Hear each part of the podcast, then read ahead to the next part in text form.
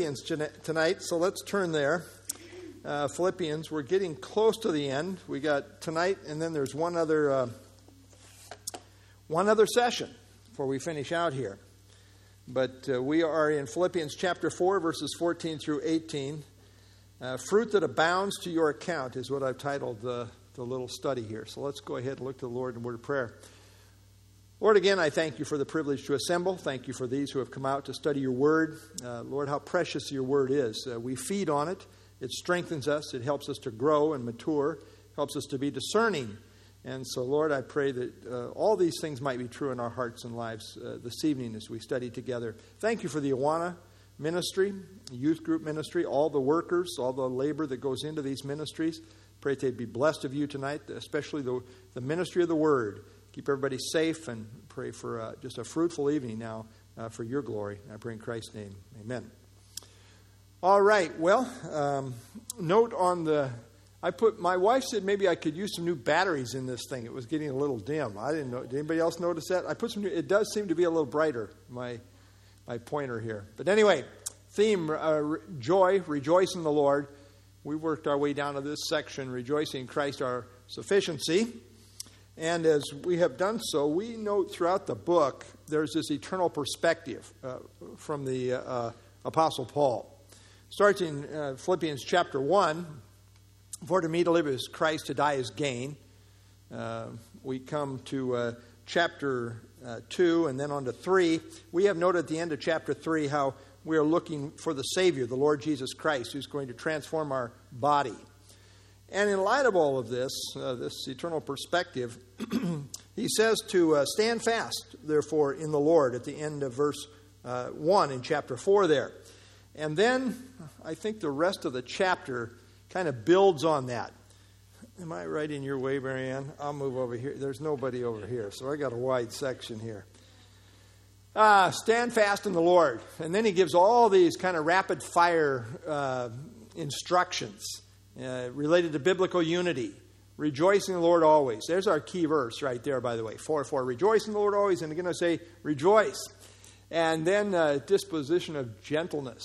And what's the idea of gentleness? Do you remember? For the Lord is at hand. How do you want to be living when the Lord comes? Gentle. What's another word that's descriptive there? Yeah, there's a lot. It's kind of a multi... nuanced word. Graciousness. Graciousness is kind of a key idea. Disposition of gentleness, graciousness. Everything by prayer. Nothing by anxiety. Everything by prayer. And then a lifestyle of disciplined thinking. Think on these things. Following Paul's example, as you have seen in his life. And then a life of contentment that we looked at last week. All of these things kind of relate to stand fast in the Lord. And tonight, fruitful sharing. This is what the emphasis that comes out here. Okay. Well, this builds on, what we are studying tonight, builds on the statement of contentment and sufficiency that is found in Christ, the strength that is found in Christ. And why don't we have somebody read verse 14 to kick us off tonight. Somebody want to read that, verse 14? Anita? Okay, that was short and sweet, wasn't it? Mine says, nevertheless, you have done well that you shared in my distress. Yours says trouble, right? Yeah. So, nevertheless, in other words, what he is saying is that he does appreciate their supporting him. He's just come off saying, hey, I don't really need your support. I've learned in whatever state I am in this to be content. They might interpret that like, well, Paul doesn't really care whether we support him or not. No, he's saying, no, nevertheless, you have done well that you shared in my distress. He wants to affirm, hey, this has been a good thing that you have been supporting me. And so he does appreciate it, although he is content either way. What if they didn't support him? He says, I've learned in whatever state I am to be content. So if the support doesn't come through, I'm content. If it does, I'm content. Either way. And so he kind of transitions now, though, from emphasizing, okay, divine sufficiency, God's sufficient for whatever I'm going through, to also emphasizing, but I do appreciate the human aspect, the human support that has been provided. He does appreciate that. He does appreciate the human means. And God does provide for us, but he uses human beings in the process. And we see that emphasis here tonight. You have done well. In other words, it's commendable what you have done. It's good that you have shared in my distress. Shared is the Greek word koinonia. Those of you who've been around a little bit, koinonia, what's that? Our Greek word for fellowship. That's right, fellowship. In fact, we used to have our ladies group call themselves koinonia. Of course, none of the newcomers had any idea what we were talking about, but we did. And we had sweet fellowship around it. Anyway, just teasing. It's the idea of fellowship, koinonia, the Greek word. And it's the idea of partnership, to share in common, to share together. And he says, so you have had fellowship. You have shared with me in my distress. The idea is trouble, affliction, tribulation. It's been a tough road for him. What's the context of Paul right at this point? He's in prison. Now, the wonderful thing about being in a Roman prison is that the government took good care of you, right? No, they didn't. You still had to take care of yours. You still had to provide your own food. You still had to, in this case, under house arrest, he had to provide his own rent money. So, okay, you're going to prison, but don't expect the government to take care of you. You better have some friends or you're going to starve to death right there. So it was not an easy situation. However, Paul was not an ascetic, saying, this is really good for me to kind of starve here. No, he is happy. He says, you have done well in that you shared with me in my distress. He definitely appreciated the provision that has come from them as a church. All right. Any thoughts there? We'll take one at a time. I'm just kidding. All right. I'm so funny, aren't I? My kids are all gone. I'm all these wasted dad jokes. You're the only ones I have to use them on now. All right. Somebody want to do verse 15? Yeah, John.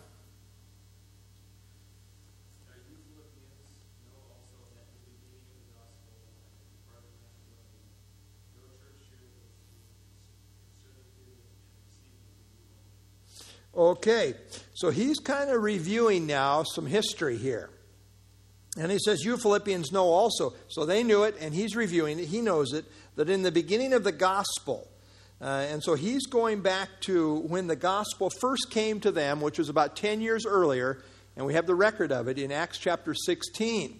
And so this relates to his second missionary journey, when the gospel first came to them, what he calls the beginning of the gospel. He's not talking about the beginning of the gospel when it first started to go out in the church age, but when it first reached them. That's really when he's talking about, when the gospel first came to them. So he's thinking about people, and he's thinking about the gospel in relationship to them as a people, the Philippian church. By the way, if you flip back to chapter 1, verse 5, he kind of said the same thing there, where he says... he's praying, in every prayer of mine, verse 4, make a request for you. But then he says, verse 5, for your fellowship in the gospel from the first day until now. So we see them being in partnership with Paul from the very beginning of their salvation, from when they first received the gospel. And then he says, you know that in the beginning of the gospel, when I departed from Macedonia. Again, Macedonia was kind of like a bigger than a county, like a province or a state. You want to say something, Albert?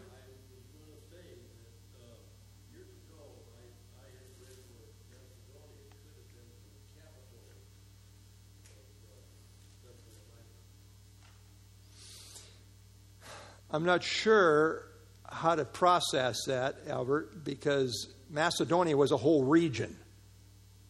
It wasn't like a city.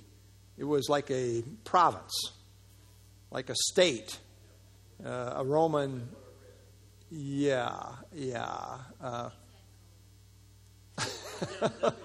Well, unless, I could be overlooking something, like maybe there was a city named Macedonia, but I've never read that. I mean, so, yes.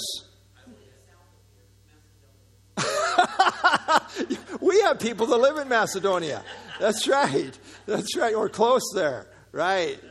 That is good. Yeah, that's right. That's it. Anyway, Macedonia was a region. And in this region, you had the city of Philippi, but you also had the city of Thessalonica. You also had any number of other cities. So it was a region. Okay, so yeah. So he's talking about when he left this region of Macedonia in which was included the city of Philippi, right?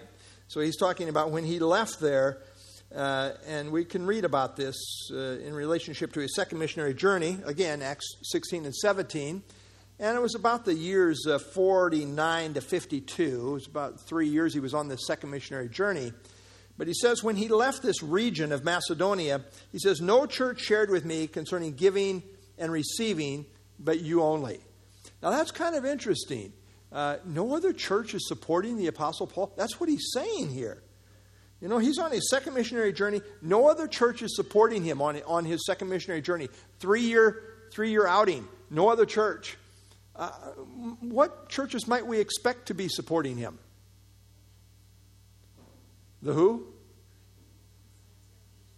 Yeah, none of those churches. None of the churches of Galatia. What'd you say? Antioch was his sending church, right? I mean, where are they? You hope the sending church will continue to support you. Yeah, and maybe they had no means to really get supplies that far, or kind of lost track. What's going on with Paul out here in the all the movement here? We don't know all the reasons why. We don't want to get down on anybody. But it is unique to this church that he says to them, "No other church was supporting me. No other church shared with me concerning giving and receiving, but you only." So there's a real emphasis that this was his only supporting church at this time on his second missionary journey. What's kind of interesting about that is that how were the churches of Macedonia? Were they wealthy churches, according to what we see in 2 Corinthians chapter 8? Desperately poor churches. They were very poor churches. And Paul talks about this in how out of their great poverty, yet they gave. And so that's kind of interesting. The context here would seem to be that this was not a wealthy context in Macedonia generally as far as the churches. And yet they were the church that was supporting him. And notice how he describes this concerning giving and receiving, but you only. The giving and receiving part is kind of the language of accounting or bookkeeping, also the language of stewardship. And when he says giving and receiving, giving we kind of understand, right? They're giving to support the Apostle Paul. How about receiving? What were they receiving? I mean, he says both in reference to them, giving and receiving. What were they receiving? That's a thought. I mean, they had to get it from somewhere if they're giving it, right? What else might we think about? I think so. You know, it's more blessed to give than to receive, right? So you do in a sense receive something when you're giving. You're receiving a blessing, right? It's a blessing to give. I do think Paul is thinking as we go on in our text here tonight. He's thinking beyond this life again. He's thinking about an eternal perspective. And he's thinking, as you are giving, you're going to be receiving from the Lord. You're laying up your treasures in heaven. So I think that's ultimately what he has in mind when he's talking about receiving there, as we will see in verse 17. All right. Any other thoughts? Okay. Very good. Let's have somebody read verse 16. A little short verse. Yeah, Dave?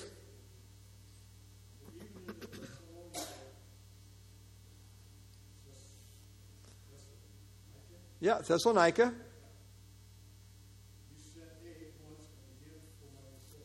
Okay, very good. So he was not at Thessalonica very long. How long was he there? Maybe a month.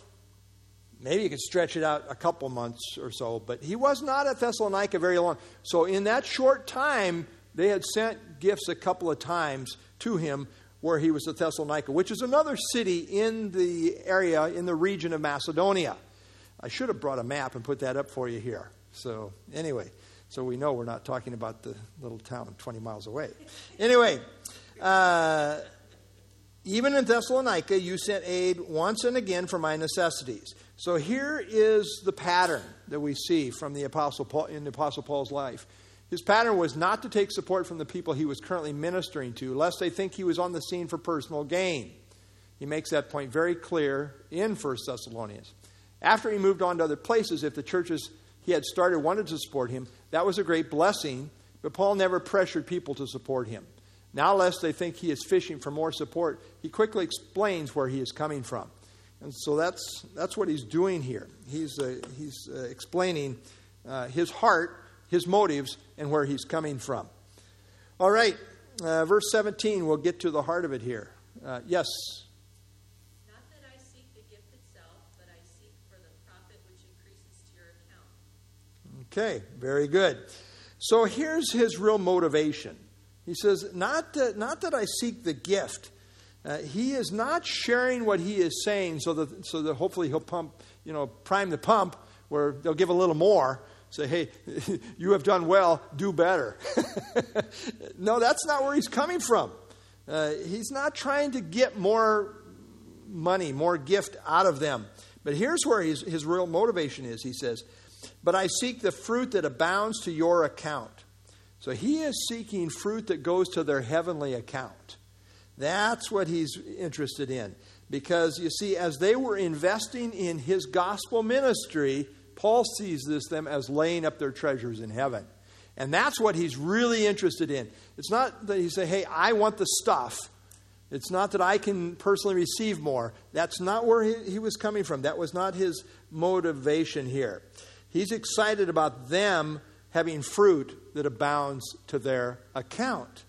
You see, every one of you has an account opened in heaven if you're a believer, right? Maybe you move into the city, you go down to the local bank, you open up an account, right? And what do you do then? You start putting money into it, hopefully. You have money to put into the account, right? It's there for your account. It's in your account. This is the idea here when he talks about account. It's like an account that you have, and you are investing in it. As you support the gospel ministry, it's fruit that is abounding to your account. You're laying up treasure in the bank of heaven, as it were. And so that's the idea here. And again, this is why Paul was interested in them giving. This is the main thing that he is thinking about. He's not thinking about a selfish perspective. He's thinking about their ultimate good on Judgment Day. And so again, this is the idea of an eternal perspective. And the idea that supporting the gospel ministry is really putting treasure in the bank of heaven. Let's see here. I think this is involved in the spirit of giving and receiving that I mentioned in verse 15. He was receiving material things which kept him going in the spiritual ministry, but they would receive eternal rewards for their part. And in this way, they would share together. It worked the other way too. As the Philippians went on for the Lord, Paul would reap dividends from them, as seen in 2:16. Remember what he said back there in 2:16? Holding fast the word of life, so that I may rejoice in the day of Christ, that I have not run in vain nor labored in vain. So he sees them kind of as an investment. And if they didn't go anywhere, then he wasn't going to get anything out of it either. But if they continue keeping on, this would be good not only for them on Judgment Day, he would also reap dividends from building into them. So it's kind of compounding, as it were. Again, eternal perspective seen there in chapter 2, verse 16. Again, the emphasis all the way through here is on this partnership, this fellowship that he has with the Philippian church. And as we think about rewards, I sometimes think people think about rewards in terms of being a Lone Ranger Christian. That's really not the emphasis of the Scriptures. I really think it's a team effort, and we're working this thing together. Each one receives their own reward according to their own labor, but it's really in the context of a team effort. That's really what we have going here. 2 Corinthians chapter 9. This I say, he who sows sparingly will reap also sparingly. He who sows bountifully will reap also bountifully. I think he's talking about in eternity. He's not talking, people say, well, you know, you send in your money to our ministry and God's going to bless you 100-fold. You know, that's not really the emphasis that we find from the Apostle Paul. But here's the principle. We live in the age of grace, and we have grace giving. So let each one of you, as he purposes in his heart, not grudgingly or of necessity, for God loves a cheerful giver. So you can decide, you know, hey, I want to sow sparingly. Okay. It's not of necessity. You'll reap sparingly. You know, you're going to sow according to your reap. And if you sow bountifully, you're going to reap bountifully. But again, it says each one purposes in his heart. John Bunyan, this quote, there was a man, some called him mad. The more he gave, the more he had. That's pretty good, isn't it? Yeah. Well, how much should we give? Do you know how much we should give? That's what we just read, isn't it? And how much should that be? You know, grace giving outstrips legalistic giving. I'm convinced all my life in my ministry, I have never told people, you have to give this much or that much. You decide before God what you want to give. How much of it belongs to the Lord? We're a steward of all of it, right? On Judgment Day, God's going to say, well, I gave you this to work with. What did you do with it? It's wise to have some savings. It's wise. You should pay your bills. You know, all of these things.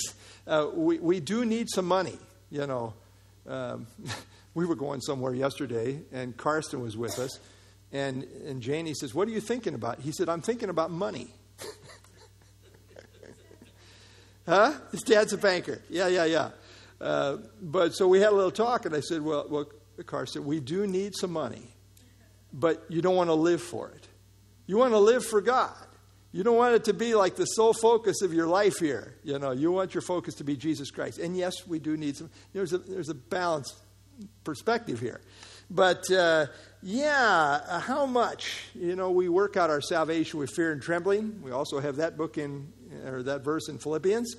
And this is good, where Paul says this in 1 Timothy chapter 6. Command those that are rich in this present age. He's talking to Christians. So some are going to be rich, well off, right? Poor Christians. We have wealthy. We have all kinds of. We have every stripe. But he says to those who are rich. Rich Christians, if you will. Don't be haughty.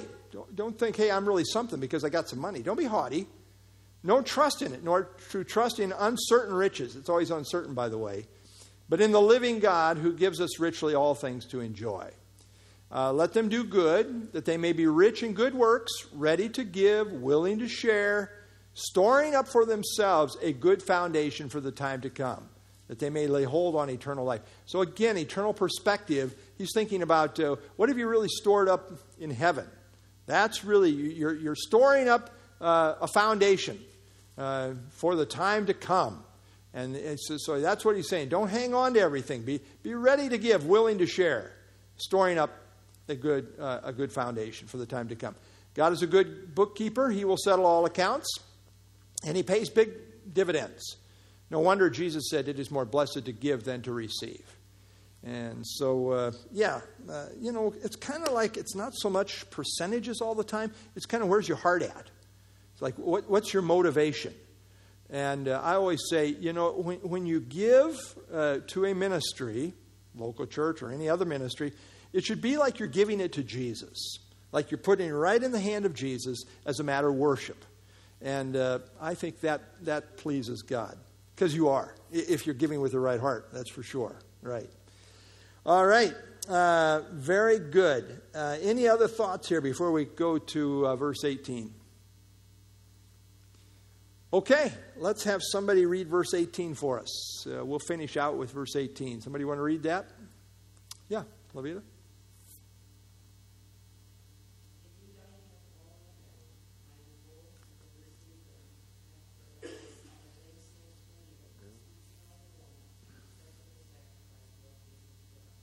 Okay, so he's making the point very clear here. He does appreciate their gift, but he's not fishing for more. In fact, he says, indeed, I have all and abound. He dispels any notion that he is seeking to get more out of them. Currently, he has plenty. And he says, I am full, having received from Epaphroditus. By the way, there's a name, you know. New babies coming along in the church. They're looking for names. Here's a possibility. Seriously, it is not a name that is often used. You won't have to worry about other people stealing that name. Epaphroditus. I'm not sure what we would call him for short. But anyway, Epaphroditus. And Epaphroditus was a special guy in Paul's life. He ministered to Paul on behalf of the Philippian church. And he referenced him earlier in chapter 2. Remember what he said about him in chapter 2, verse 30? Because for the work of Christ he came close to death, not regarding his life, to supply what was lacking in your service toward me. This guy is working himself almost to death for the cause of Christ as he is ministering to the Apostle Paul. I mean, this guy was all in for sure. So, but he had received, Epaphroditus was the kind of the main courier back and forth between Paul and the church at Philippi. And he says, I am full, having received from Epaphroditus the things sent from you. So he had received, and he was doing well. And then he describes this gift from them as a sweet-smelling aroma, an acceptable sacrifice, well-pleasing to God. Wow. Now, previously, we had seen the language of partnership and stewardship, but now he transitions to the language of worship. You see, the language here of a sweet-smelling aroma is language that goes back to the Old Testament offerings that were brought to God. And let's see, I've got a few slides here. Beginning with Noah, Genesis 8, we see offerings that please God as those that ascend up before God with a sense of a pleasing, fragrant aroma. In the Old Testament, there were three offerings that were of special delight to God.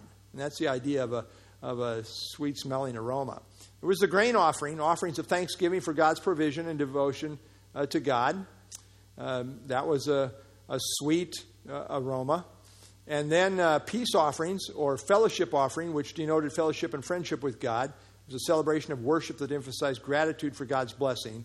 And then the burnt offering denoted total surrender and consecration to God, as well as a substitutionary atonement for the offender, or for the offerer, rather.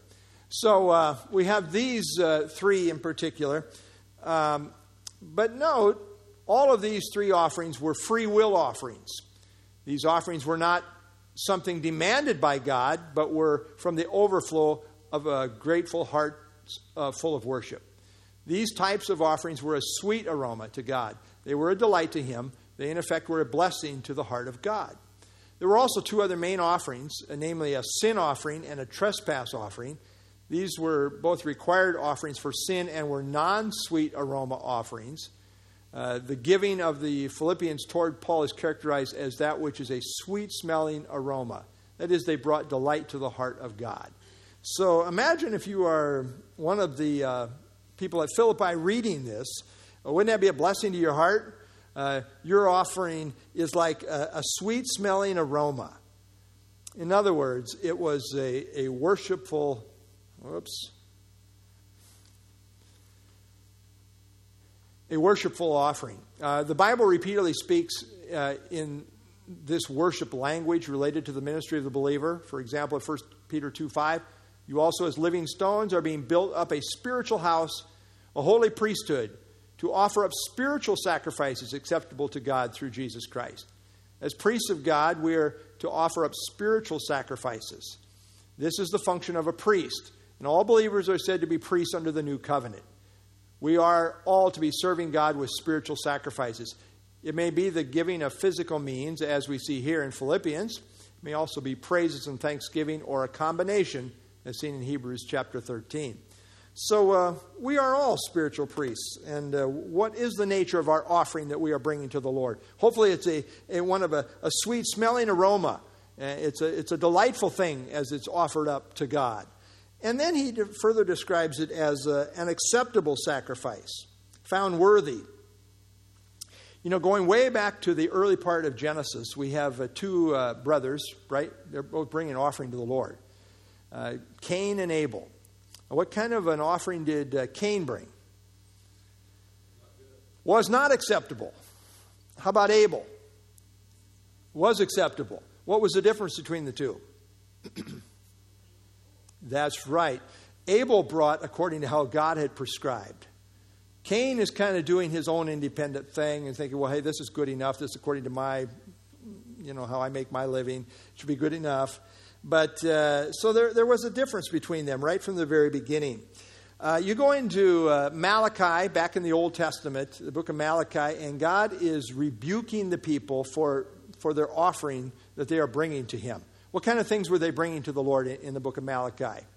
Well, they were bringing the blind animals, right? The lame animals, the sick animals. Those are maybe going to die anyway, right? And God says, go take this to your governor and see how this goes, how that goes. And here you are insulting me, the great God, by bringing these kind of offerings. It always reminds me of that story that Paul Harvey told about somebody who called in and said, we've had a turkey in the freezer for 7 years. We want to know, is it edible? And the response was, well, yeah, it might still be edible, but it's probably not going to taste very good. And they said, that's what we thought, so we're going to give it to the church. Well, is that really acceptable type giving? I think we really probably want to give the Lord our best. Proverbs, the book of wisdom, honor the Lord with your possessions and with the first fruits of all your increase. The first fruits are not really the leftovers. Give God the first fruits, the best. Now, that's the idea. Acceptable sacrifice. It's a sweet-smelling aroma and acceptable sacrifice. The idea of sacrifice is it costs you something, right? And so that's the idea here. It was an acceptable sacrifice, well-pleasing to God. Well-pleasing to God.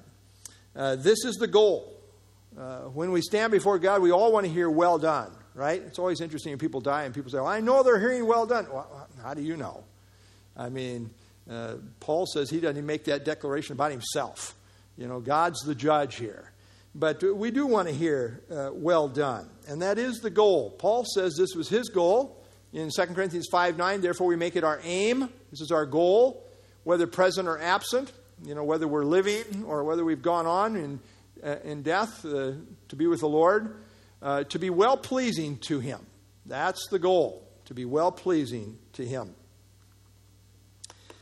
Ultimately, our ministry is as unto the Lord. That's what we want to. That's what we should be thinking in terms of our giving. Let's see here. Giving is a matter of fellowship, a partnership in the gospel. We see this in verse 14. We saw that tonight.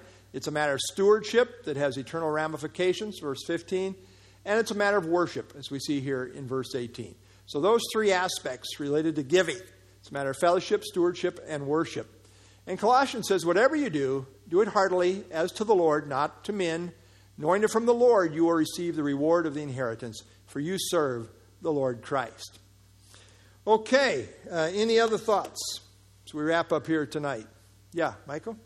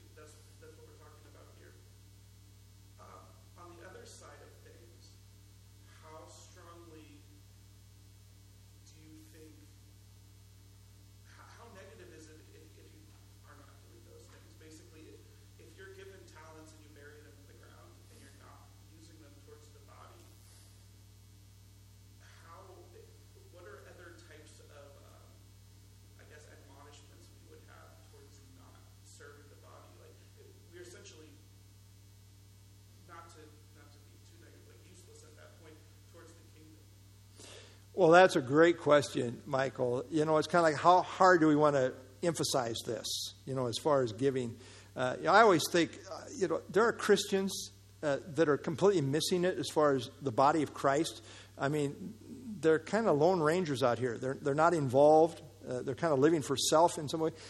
I always think, man, on Judgment Day, you're going to really regret that you really didn't use what God gave you for his plan, which is building up the church. I mean, this is the church age. That's the whole thing that he's doing.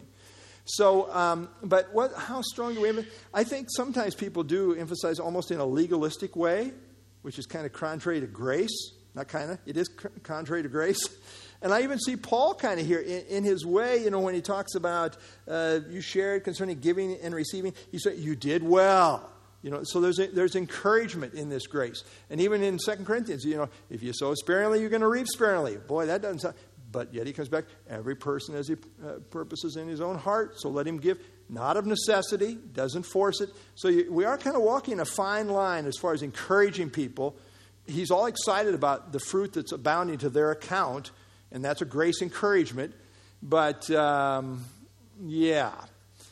I don't feel comfortable telling people you should be giving X or you should be doing this. Now, in general, you should be loving the body. You should be, involved. You should, but as far as thinking about physically what we're giving, there's so many other elements to it because it's not everybody can give financially, right? But there's prayer, there's right?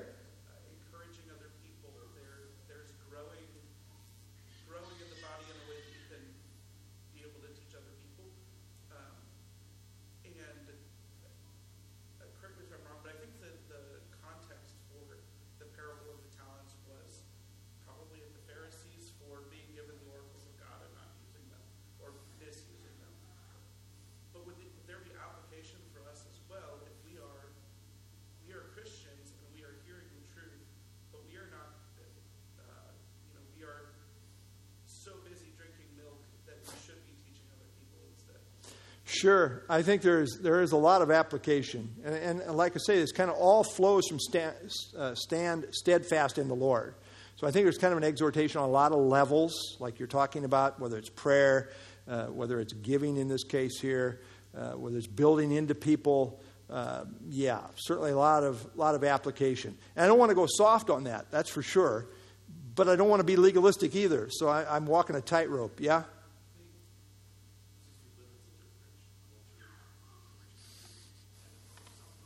Yeah.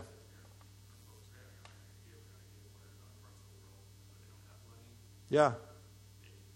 Yeah. Yeah.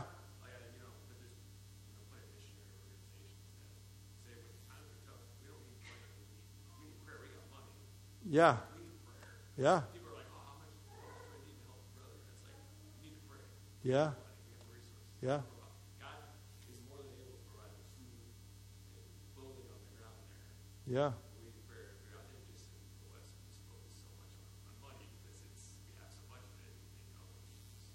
Sure.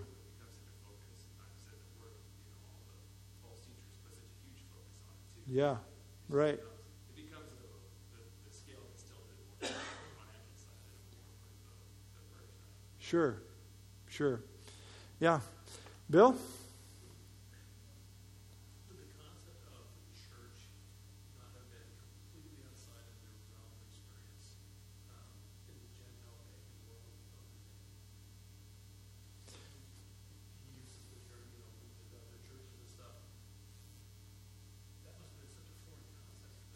Yeah. I'm assuming the Holy Spirit and the teachings of the apostles and stuff would help inform their understanding of the church. Sure. Oh, yeah. Absolutely. Yeah, I think especially these Gentile contexts. Absolutely. I mean, we're learning how to live as the family of God. What's our mission? What are we doing? What is Paul doing that we're supporting? And he's really emphasizing, you've been partners with me right from the very beginning as far as the gospel. So, yeah, absolutely. So then, why is there such a strangeness within our own culture of how come people don't understand what a church is? I'm talking about these people. I'm talking about, we've got, traditions that build on Catholicism, that build on all this tradition. They're not churches, and yet right. They think they are. Yeah.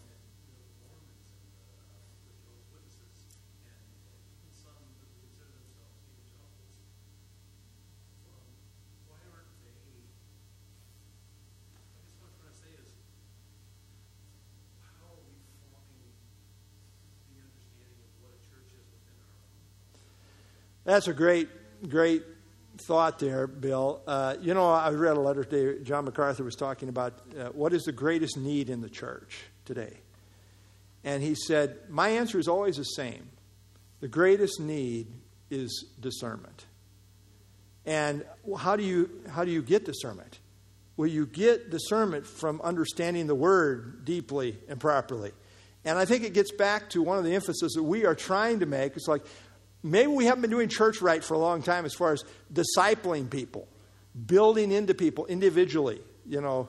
And it's, I publicly teach, which is great. But boy, that personal attention, one-on-one or small group, where we really have mature people who are able to bring other people to maturity. That was really the pattern that I see in the Scriptures where Christ is going, make disciples, continuing to teach him all things that I have commanded you. So, yeah, our work is cut out for us here, big time. It's a good thought, though. All right, anyone else? Okay, I wanted to close with this. You know, this is a true story. I shared it one Sunday morning with you. But when my dad was sick about a year ago, I would always, there was a little gas station restaurant on the edge of town there, and I would always stop there and get him some coffee. Dad always loved coffee, no matter what, just black coffee, and so I'd give him some coffee. I went in there one day, and this gal started hitting on me, obviously half blind, but she said to me as I'm opening my wallet, she says, you got some money. And I don't know, she couldn't see my wallet. I don't know how she thought I had some money, but she must have. And she says, you know, you can't take it with you. You could have some fun, she says. You can't take it with you. She kept emphasizing. That week, I happened to be going to teach out of Matthew chapter 6, where Christ says, lay your treasures up in heaven. So I said, you know, do you know anything about the Bible? And she said, no. All of a sudden, she turned a different color. And I said, you know, it's true. I can't take it with me. But the Bible says I can send it on ahead. Jesus said, lay your treasures up in heaven. And she said, oh, you got me there. That's so true, though. You know, we can't take it with us, but we can send it on ahead. There is the bank of heaven. We are laying in our account that God has for us. You know, hopefully, you know, our account will be doing very well when we get there. But it kind of corresponds to how we're living here. And that's what Paul is emphasizing in our study here tonight. All right, very good. Good interaction. Let's share some prayer requests. Everybody have a prayer sheet? Anybody need a prayer sheet?